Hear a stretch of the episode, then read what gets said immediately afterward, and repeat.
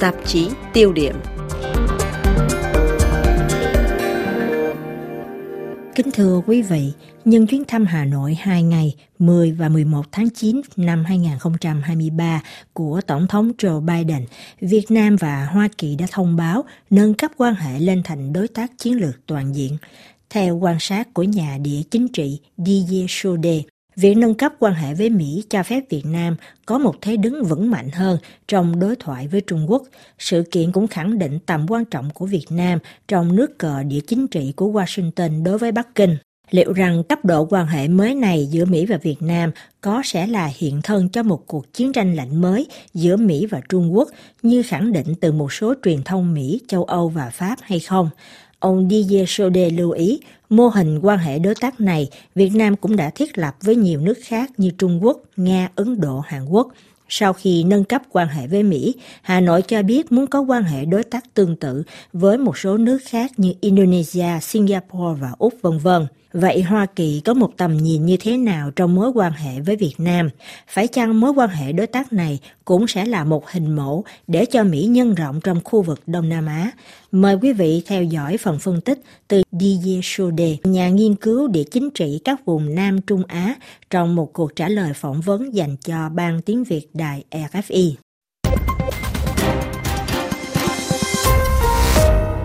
Thưa ông, ngày 10 tháng 9 vừa qua, Việt Nam và Mỹ đã đúc kết thỏa thuận đối tác chiến lược toàn diện. Vậy thuật ngữ này phải được hiểu như thế nào, nhìn từ phía Việt Nam và từ Hoa Kỳ? Donc en fait ici on est face à une ce qu'on appelle une diplomatie multivectorielle. Ở đây, chúng ta đang đối mặt với điều người ta gọi là một nền ngoại giao đa chiều cổ điển. Việt Nam không muốn bị xếp vào phe thân Mỹ, họ muốn có thể đối thoại với tất cả các bên ở cấp cao.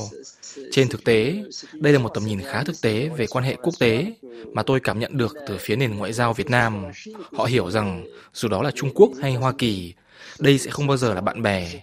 Đôi khi họ có thể là những đối thủ cạnh tranh và đôi lúc đó có thể là những đồng minh để bảo vệ một số lợi ích của mình. Euh, à.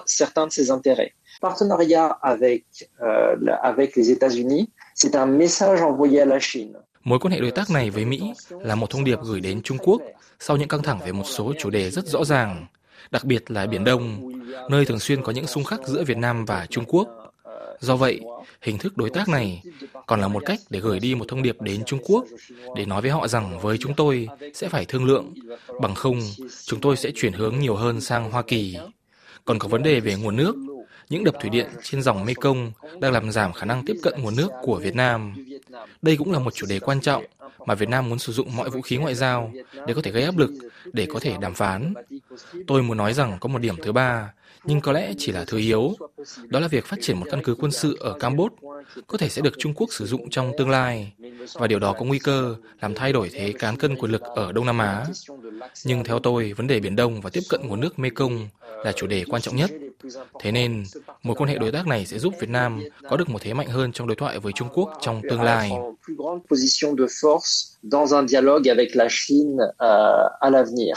Nhưng lợi ích của sự hợp tác này đâu chỉ có mang tính địa chính trị. On a tendance à ne lire les choses qu'en termes géopolitiques, alors qu'en fait, à côté de la géopolitique, il y a aussi de l'économie.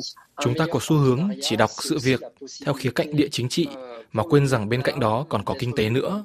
Một mối quan hệ đối tác tốt hơn cũng có nghĩa là Việt Nam có khả năng được xem là hấp dẫn hơn, được xem như là một giải pháp thay thế tiềm năng cho một số công ty lớn của Mỹ đã lập cơ sở ở Trung Quốc và giờ thì có thể bị cám dỗ bởi khả năng thay thế của Việt Nam. Nhìn chung, vấn đề là tìm kiếm qua mối quan hệ này với Mỹ, khả năng phát triển năng lực kinh tế và công nghệ của Việt Nam. Chúng ta nên hiểu rằng, thông thường, kiểu khả năng kinh tế và công nghệ này cũng mang lại một trọng lượng nặng hơn ở cấp độ ngoại giao, thậm chí ở cấp độ an ninh. Đặc biệt, còn có ý tưởng phát triển thế mạnh của Việt Nam trong lĩnh vực bán dẫn. Điều này tất nhiên sẽ còn làm cho Việt Nam trở nên quan trọng hơn trong khu vực. Về phía Việt Nam, họ mong muốn Hoa Kỳ sẽ hỗ trợ phát triển năng lực giám sát trên biển. Về điểm này, chúng ta lại trở về với vấn đề Biển Đông.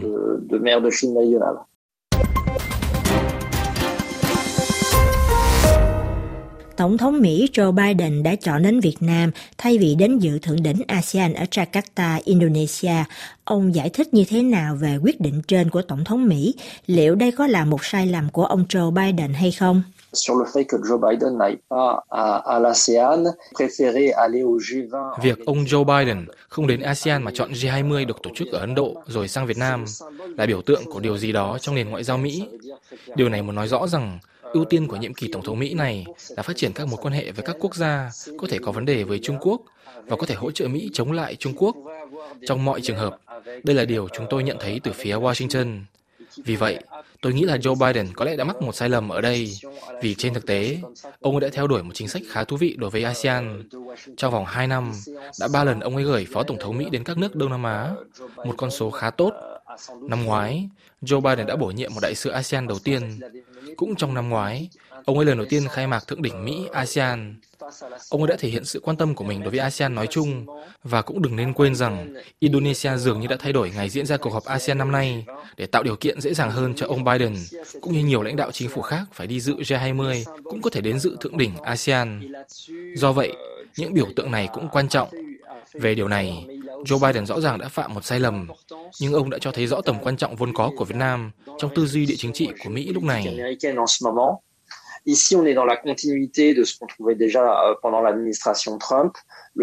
Ở đây có một sự liên tục của điều mà chúng ta đã nhìn thấy dưới thời chính quyền Donald Trump.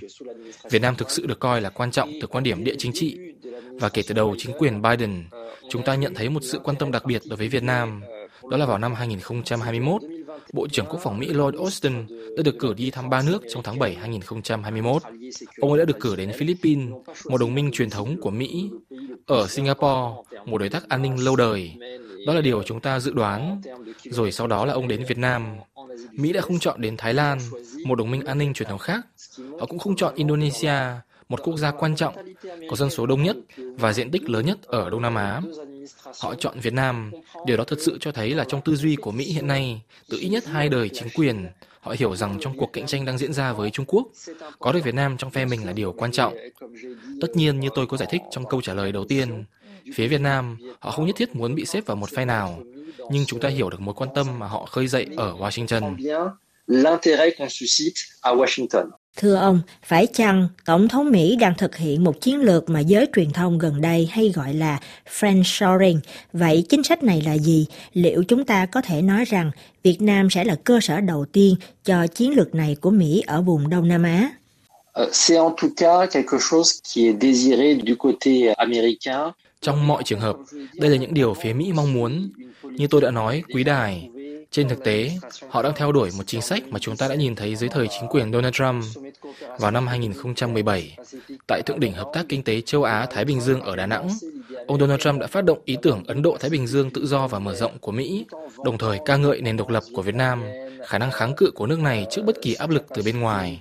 Đây rõ ràng là một cú khều chân ngầm với đối tác. Người Mỹ cũng hiểu rằng họ phải thành công trong việc quyến rũ Việt Nam. Trong cuộc trao đổi với quý đài về Ấn Độ lần trước, chúng ta có nói về Ấn Độ trong cuộc cạnh tranh Mỹ-Trung. Đó là một thành tựu của Hoa Kỳ. Đương nhiên, Ấn Độ độc lập trong nhiều chủ đề khác, chẳng hạn như về hồ sơ Ukraine. Nhưng ngay khi đó là vấn đề địa chính trị châu Á, thì trên thực tế, Ấn Độ gần như buộc phải liên kết với Mỹ nếu muốn chống lại Trung Quốc lui a une autre approche, peut s'allier avec les Américains sur certains sujets. Mặc dù Việt Nam có một cách tiếp cận khác, họ có thể liên kết với Mỹ trong một số vấn đề nhất định, nhưng Việt Nam sẽ chẳng bao giờ muốn liên kết hoàn toàn. Chúng ta cũng thấy sự khác biệt này ở chính trong nước. Chắc chắn quý vị có một bộ ngoại giao cởi mở hơn trong đối thoại với Mỹ, trong khi phía quân sự họ luôn nhớ về cuộc chiến với Mỹ, về chiến tranh Việt Nam. Do vậy, họ ít cởi mở hơn với ý tưởng này. Thế nên phía Mỹ họ hiểu rằng phải quyến rũ Việt Nam và họ phải mang lại điều gì đó để đáp lại. Việt Nam sẽ tiếp tục đóng một vai trò quan trọng đối với Mỹ cho vấn đề địa chính trị. Tuy nhiên, ở đây tôi cũng muốn bổ sung thêm một điểm, đó là vấn đề cung cấp quân sự. Cho đến gần đây, nhà cung cấp vũ khí lớn cho Việt Nam là Nga và ở một mức độ nào đó là Ukraine. Về phía Mỹ, vấn đề này là quan trọng. Khả năng bán vũ khí trên trường quốc tế, quả thật ở Washington, họ quan tâm đến ý tưởng có thể thay thế Nga như là bên cung cấp vũ khí, nhất là trong tình hình địa chính trị đặc biệt hiện nay.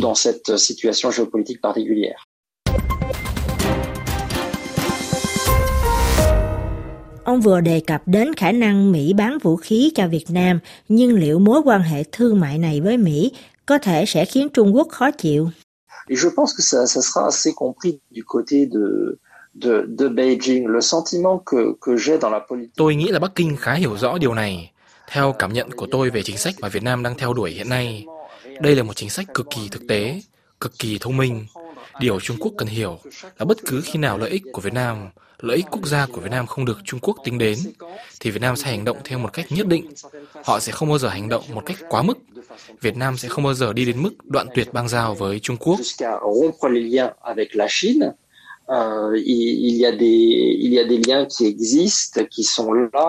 Có những mối liên hệ đã tồn tại, vẫn hiện hữu và sẽ tiếp tục tồn tại ở đó.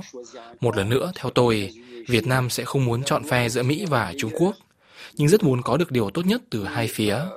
Thực vậy, miễn là chính sách đang theo đuổi là một chính sách thực tế và trong kiểu lập luận này, ngay cả khi ở một lúc nào đó có việc phải mua vũ khí của Mỹ, tất nhiên điều đó sẽ khiến Trung Quốc khó chịu, thì họ cũng phải hiểu rằng nếu Việt Nam mua vũ khí của Mỹ, có thể có một lý do nào đó trong số nhiều lý do khác.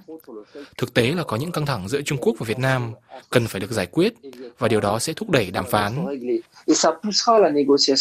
Le fait est que du côté russe, on va aussi se battre pour ne pas perdre ce marché. Nhưng ở phía Nga, họ cũng sẽ đấu tranh để không đánh mất thị trường này. Hiện tại, Nga cần tất cả các thị trường mà họ còn có thể tiếp cận được và sẽ không bỏ rơi thị trường Việt Nam như vậy. Ngay cả khi điều đó có nghĩa là phải đưa ra một mức giá tốt trong những năm sắp tới. Đây cũng là điểm cần phải tính tới. Tôi nghĩ rằng bên cạnh vấn đề địa chính trị cũng có thể có những câu hỏi thuần túy về kinh tế.